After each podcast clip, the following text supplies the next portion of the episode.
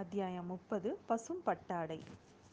அடுத்த நாள் சா ஒரு மாலை நேரத்தில் வந்தியத்தேவன் முதன் மந்திரி அனிருத்தரோட ஓலையோட அரசலாற்றாங்கரையோடைய குடந்தை நகர நகரை நோக்கி போயிட்டு இருந்தான்.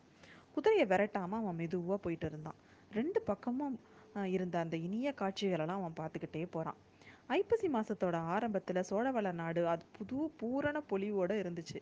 அவன் வந்து ஆடி மாதத்தில் அவன் வரும்பொழுது இருந்த காட்சிக்கும் இப்போ இருக்கிற காட்சிக்கும் உள்ள வேற்றுமை எல்லாத்தையும் அவன் வந்து மனசுக்குள்ளே வந்து அவன் அதை எல்லாத்தையும் எடை போட்டுக்கிட்டே போயிட்டுருக்கான். அவன் வந்து ஆடி மாதத்தில் வரும்பொழுது பார்த்திங்கன்னா இந்த காவேரி ஆறு இருக்கு இல்லையா அது நொங்கும் நுறையுமா அப்படியே புது வெள்ளம் வந்து போய்கிட்டு இருந்துச்சு. இப்போ பார்த்திங்கன்னா வேக பிரவாகத்தில் வேகமும் கோவமும் தணிஞ்சு பளிங்கு மாதிரி உல்லாசமாக போய் போயிட்டு இருந்துச்சான் அந்த ஆறு. இதெல்லாம் பார்த்துக்கிட்டே அவன் எல்லாத்தையும் அளந்துக்கிட்டே போயிட்டு இருக்கான் சுற்றி இருக்கிற எல்லா விஷயத்தையும். அந்த மாதிரி அவன் போயிட்டு இருக்கும்போது பார்த்திங்கன்னா அவன் மனசுக்குள்ளே ரொம்ப ஏதோ ஒரு இனம் தெரியாத ஒரு சோகம் இருந்துக்கிட்டே இருந்துச்சு. அதுக்கு காரணம் என்னென்னு அவனும் யோசிச்சு யோசிச்சு பார்க்குறான் அவனுக்கு அது என்னன்னே புரியல. நியாயமாக பார்த்தா அவனுக்கு இப்போ ரொம்ப சந்தோஷமாக இருக்கணும். அவனுக்கு வந்து ரொம்ப உற்சாகமாக இருக்க வேண்டிய இருக்கிறதுக்கு காரணம் தான் அவன்கிட்ட அதிகமாக இருந்துச்சு. இந்த வழியாக ரெண்டு மாதத்துக்கு முன்னாடி அவன் போன போது அவனுக்கு என்னென்னலாம் கற்பனை பண்ணினானோ அத்தனையும் இப்போ நிறைவேறிட்டு. அவன் கனவுல கூட நடக்கும்னு நினைக்காத காரியங்கள் எல்லாம் நடந்துருச்சு. சுந்தர சோழ சக்கரவர்த்தியை பார்த்துட்டான். தஞ்சாவூர் பழையாறை மாதோட்டம் அனுராதாபுரம் இந்த மாதிரி பெரிய நகரங்களெல்லாம் அவன் பார்த்துட்டான். சோழ நாட்டோட கண்ணுக்கு கண்ணான பொன்னி இளவரசர் பொன்னியின் செல்வனோட சிநேகிதமும் அவனுக்கு கிடைச்சிருச்சு.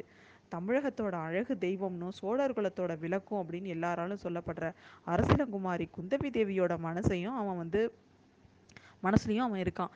இந்த மாதிரி இருக்கும்போது அவனுக்கு வந்து அவனுக்கு ரொம்ப சந்தோஷமாகவும் பெருமிதமாகவும் தான் இருக்கணும். ஆனால் அந்த குதூகலத்தோடையும் அவனுக்கு ஒரு சோகமும் இருக்குது இந்த இதெல்லாம் வந்து ஏதாவது வந்து இந்த விஷயத்துக்கெலாம் நான் உண்மையாகவே வந்து பாத்தியதப்பட்டவன் தானா? இது நிலச்சி நிற்குமா இல்லை கை கெட்டினது வாய் கெட்டாமல் போயிடுமா? அந்த மாதிரிலாம் அவனுக்கு சிந்தனை வருது. எவ்வளவோ தடங்கள் வரவும் வாய்ப்பு இருக்குல்ல. இந்த நாட்டில் தடங்களுக்கு என்ன குறைச்ச அதுவும் அவன் ஆர அவன் வந்து இந்த சோழ நாட்டில் கால் வச்சதுலேருந்து நிறைய தடங்கள். ரவிதாசன் மாதிரி மாய மந்திரவாதிங்க நந்தினியை மாதிரி மாய மோகினிங்க பழுவேட்டரையர் மாதிரி சதிகாரங்க கந்தன் மாறனையும் பார்த்திபேந்திரனையும் மாதிரி சிநேகித தோரி துரோகிங்க பூங்குழலியும் வானதியையும் மாதிரி பித்துக்குழி பொண்ணுங்க. வீர வைஷ்ணவர் ஒற்றர்கள் காளாமுக செய்வர்கள் கொல்லிவாய் பிசாசு ஆழம் தெரியாத புதசேரு இந்த மாதிரி அவ்வளோ விஷயம் வந்து அவனுக்கு தரங்களாக இருந்துச்சு. ஆனால் இது எல்லாத்துலேருந்தும் அவன் எப்படியோ தப்பிச்சிட்டான். ஆனால் அதை விட இப்போ ஒரு பெரிய பய அபாயகரமான ஒரு காரியத்தில் இப்போ வந்து அனிருத்தர் வந்து அவனை ஏவி இருக்காரு ஒரு பக்கத்தில் சீக்கிரமாக ஆவேசம் கோபம் வந்துடக்கூடிய ஆதித்த கரிகாலர். இன்னொரு பக்கம் பெழு பெரிய பழுவேட்டரையரையே பொம்மை மாதிரி ஆட்டு விற்கிற மோகினி. இவங்களோட இவங்க ரெண்டு பேரும் என்ன நினைக்கிறாங்களோ அது நடக்க விடாமல் நின்று நான் தலை செய்யணுமா? இதெல்லாம் நடக்கிற காரியமா? அப்படின்னு அவன் நினச்சிக்கிட்டே போகிறான் ஒருவேளை அந்த பிரம்மராயர் வந்து அரசிலங்குமாரிக்கிட்டேருந்து என்னை பிரிச்சுறதுக்காக தான் இந்த மாதிரி பண்ணியிருக்காரோ அப்படின்னு கூட அவனுக்கு தோணுது. ஆழ்வார்க்கடியான் வந்து சேர்ந்துப்பாங்கன்னு ரெண்டு பேரும் சொன்னாங்க. அவனை இது வரைக்கும் காணும். அந்த வீர வைஷ்ணவன் எப்பேற்பட்டவனாக இருந்தாலும் பரவாயில்ல. ஆனால் இன்ன வரைக்கும் அவன் வந்து தனக்கு ஒரு கெடுதலும் பண்ணினதில்லை அப்படின்னு அவன் நினச்சிக்கிறான். அவன் பல முறை அவனுக்கு உதவி தான் பண்ணியிருக்கான். அவன் கூட வந்தால் ஏதாவது உற்சாகமாக பேசிகிட்டு இருப்பான் பிரயாணத்தில் அழுப்பு தட்டாமலாவது இருக்கும். எப்போ தான் அவன் நம்ம கூட சேர்ந்துக்க போகிறானோ அப்படின்னு அவனை எதிர்பார்த்து குதிரையை ஓட்டிகிட்டு இருக்கான் அப்போ வந்து பார்த்திங்கன்னா அவன் வந்து வந் வந்த வழி வந்து கிட்டத்தட்ட முன்னாடி நம்ம குந்தவி தேவியை பார்த்தான் இல்லையா? முதலைகள் வந்து முதலையெல்லாம் முதலை மாதிரி பொம்மை முதலையை செஞ்சு வச்சு முத அரசலாற்றாங்கரையில் பார்த்தான்ல. அந்த இடத்துக்கு வந்து வந்துட்டான் அவன். ஆ இந்த இடத்துல தானே பொம்மை முதலை மீது நான் பொம்மை முதலை மீது நான் வேலை எறிஞ்சேன் அப்படின்னு அவன் எல்லாத்தையும் நினச்சி பார்த்துக்கிட்டு அந்த இடத்த போய் நின்று ஒரு வாட்டி பார்க்கணுன்னு அவனுக்கு தோணுது. அதனால் குதிரையை அங்கேயே இற குதிரையிலேருந்து இறங்கி அந்த இடத்துல போய் பார்க்குறான். அதெல்லாம் பார்த்துட்டு அந்த நீரை பார்த்துக்கிட்டே இருக்கும்போது அந்த இடத்துல நீரில் அவனுக்கு குந்தவி தேவியோட முகம் தான் தெரியுது. அப்போ பார்த்தீங்கன்னா எங்கேருந்தோ ஒரு இனிமையான ஒரு பாட்டு. அந்த யார் பாடுறா அப்படின்னு குரலை கேட்டு குரல் வந்த திசையை பார்த்தா மரத்துக்கு மேலே நம்ம ஆழ்வார்க்கடியான்னு உட்காந்துருக்கான் ஆஹா வீர வைஷ்ணவரே நான் தான் உங் உங்களோட கண்ணுக்கு வந்து இந்த அவன் வந்து பாடின வா ஆழ்வார்க்கடியான் பாடின பாட்டு வந்து திருமாலை பற்றின ஒரு பாசுரம். உடனே ரெண்டு பேருக்கும் திருமால் பெரியவரா சிவன் பெரியவரான்னு ஒரு பெரிய கலா கதா காலாட்சேபமே ஓடுச்சு. அதுக்கப்புறம் கடைசியாக நம்ம வந்தியத்தேவன் என்ன சொல்கிறான் இந்த மாதிரி எப்போ பார்த்தாலும் இனிமேல் வந்து சிவனை வந்து நீங்கள் இந்த மாதிரி துஷ்டமாக பேசிக்கிட்டே இருக்காதீங்க. நான் கூட வர்ற வழியில் ரெண்டு காளாமுகர்களை பார்த்தேன்.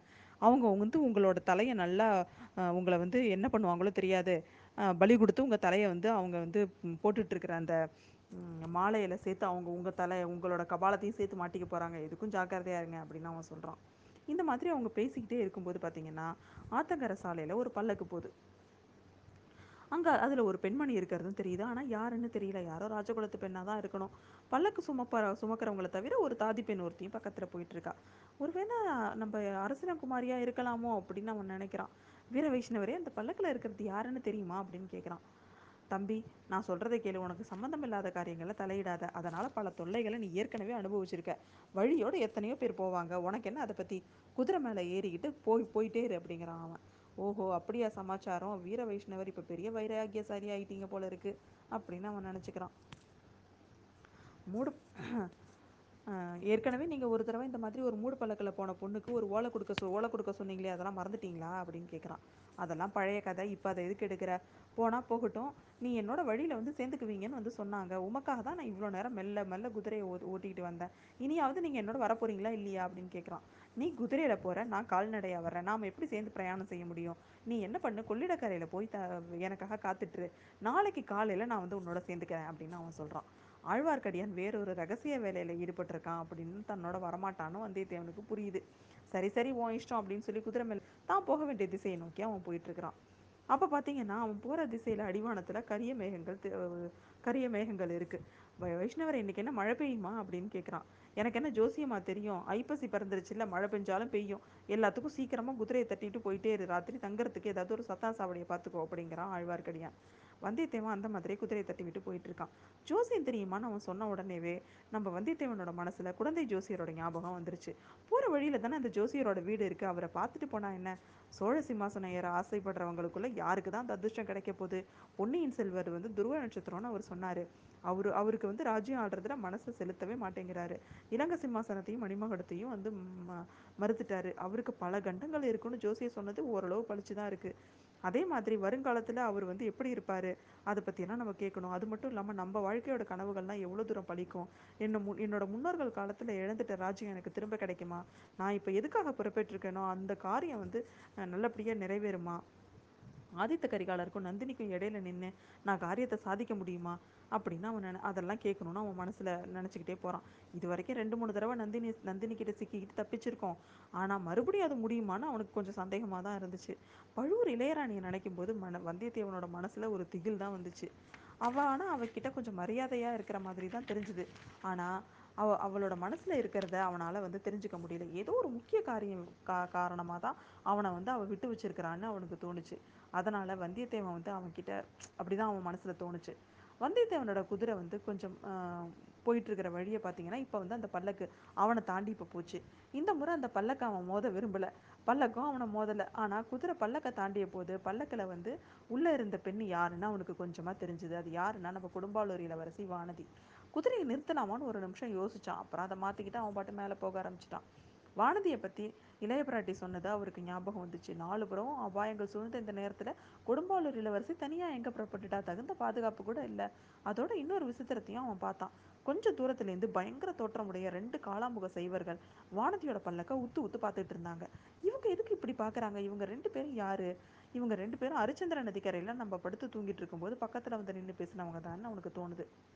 வானதி கிட்ட வந்தியத்தேவனுக்கு ஒன்றும் அவ்வளோ பெரிய அனுதாபம் தான் இல்லை. அனுதாபம் தான் இல்லை. ஏன்னா பொன்னியின் செல்வரோட மனசுல பூங்குழலி இருக்க வேண்டிய இடத்த வானதி அபகரிக்க நினைக் நினைக்கிறா அப்படின்னு தான் அவன் நினைச்சான்.